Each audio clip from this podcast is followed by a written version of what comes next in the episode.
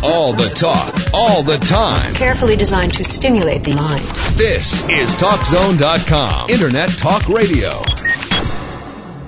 You are entering an intriguing journey with spiritual lifestyle experts Keith and Charmaine Amber, where you'll end up more at home with yourself, your behavior, and your understanding of life.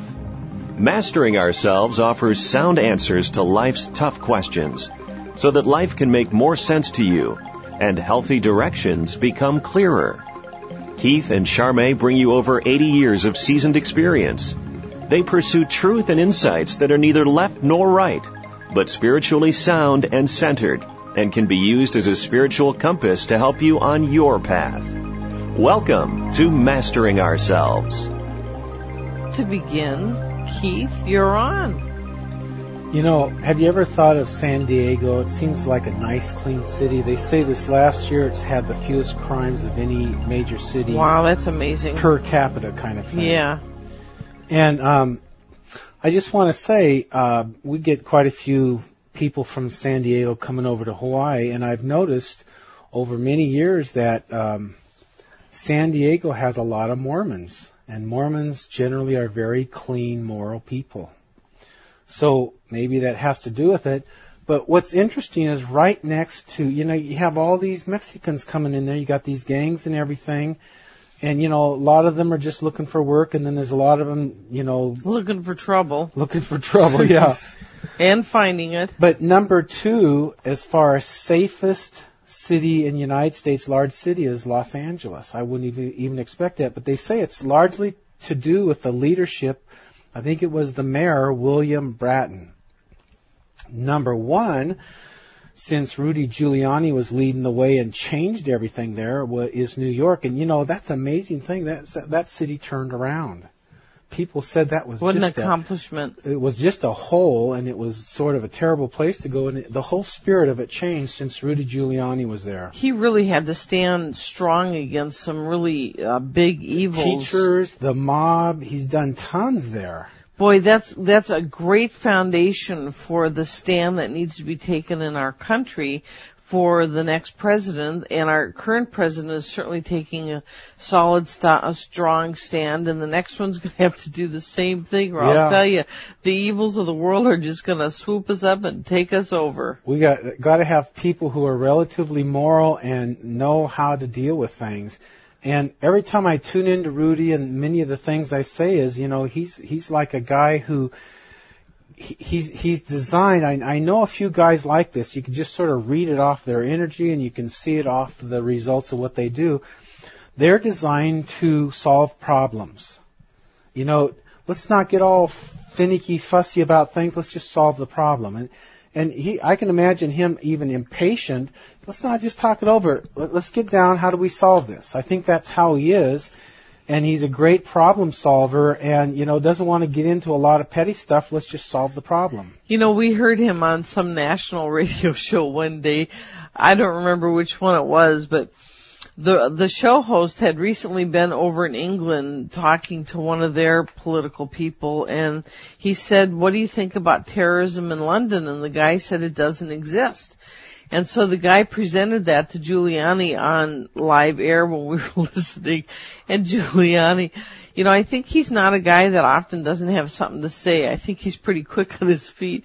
And you could tell there was a stunned silence. And he finally said, has the guy got his head in the sand? What's he, an ostrich with his head in the sand? Ru- Rudy was there, you know, just a few well, blocks he away. said that. Yeah. That was the next thing he said is he was over there like the day of the bombing. He was like two or three blocks away from the bombing. As in, hello, this is real.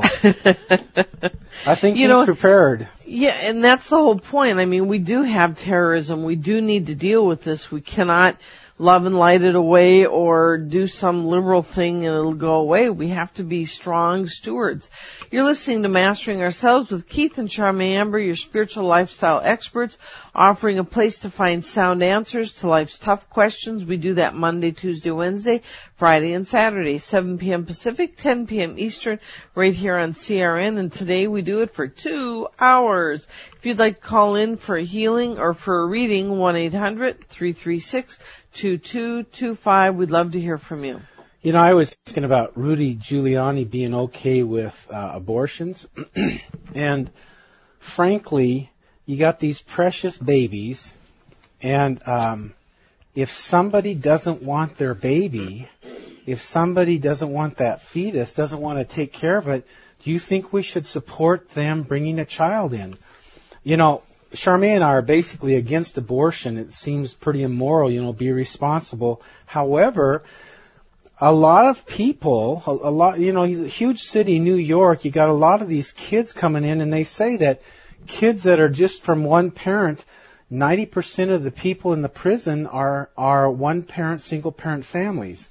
And they just don't have the resources to do it right. So if they aborted, you wouldn't have a miserable childhood, a loser consciousness, a struggle of resenting the child, the child feeling guilty or arrogant, and the whole slop. So why not be honest with this and the people who are that messed up, whether it's just unprepared or immoral or whatnot, financially unprepared or, you know, let them take care of themselves so we don't have a compounded downward spiral in those things. You know, those frankly, children, those children that uh, are wanting to come in, there are other parents to bring them in. That our parents joined together with a solid foundation that can do that. So this isn't like these children don't ever get to come in. Nothing like that. No, it isn't like that. It isn't like this is their only chance and then forget it, it's over forever. It doesn't work that way. You know, to abort a child, and I'm talking first trimester, I'm saying after that it starts getting pretty gruesome, but the sooner the better and pretty much like what are you thinking yeah, doing that? first trimester we sort of draw a line there, but you know, how about bringing a child in, you know, with a whole miserable setup for it? You know, you're going to be angry having a child. You know, and this is what a lot of people are doing. In the real world, there's a lot of people that don't want this problem. So, you know, I think Rudy has some sound, sound philosophy on that thing. Here, here's another thing going on. You know, Barry Bonds, you know, you could talk to Charmaine in the mid 90s. I'm squawking about uh, Mark McGwire taking steroids. I could just tell. And then uh, Sosa and Bonds later on, I'm starting to talk about them before any of this stuff really started hitting the the papers or anything. And I'm saying this just isn't right. These people are cheating. And then I'm looking at Hillary Clinton planting questions in her audience. Same well, caliber. She's, she's consistent. You got to give her that.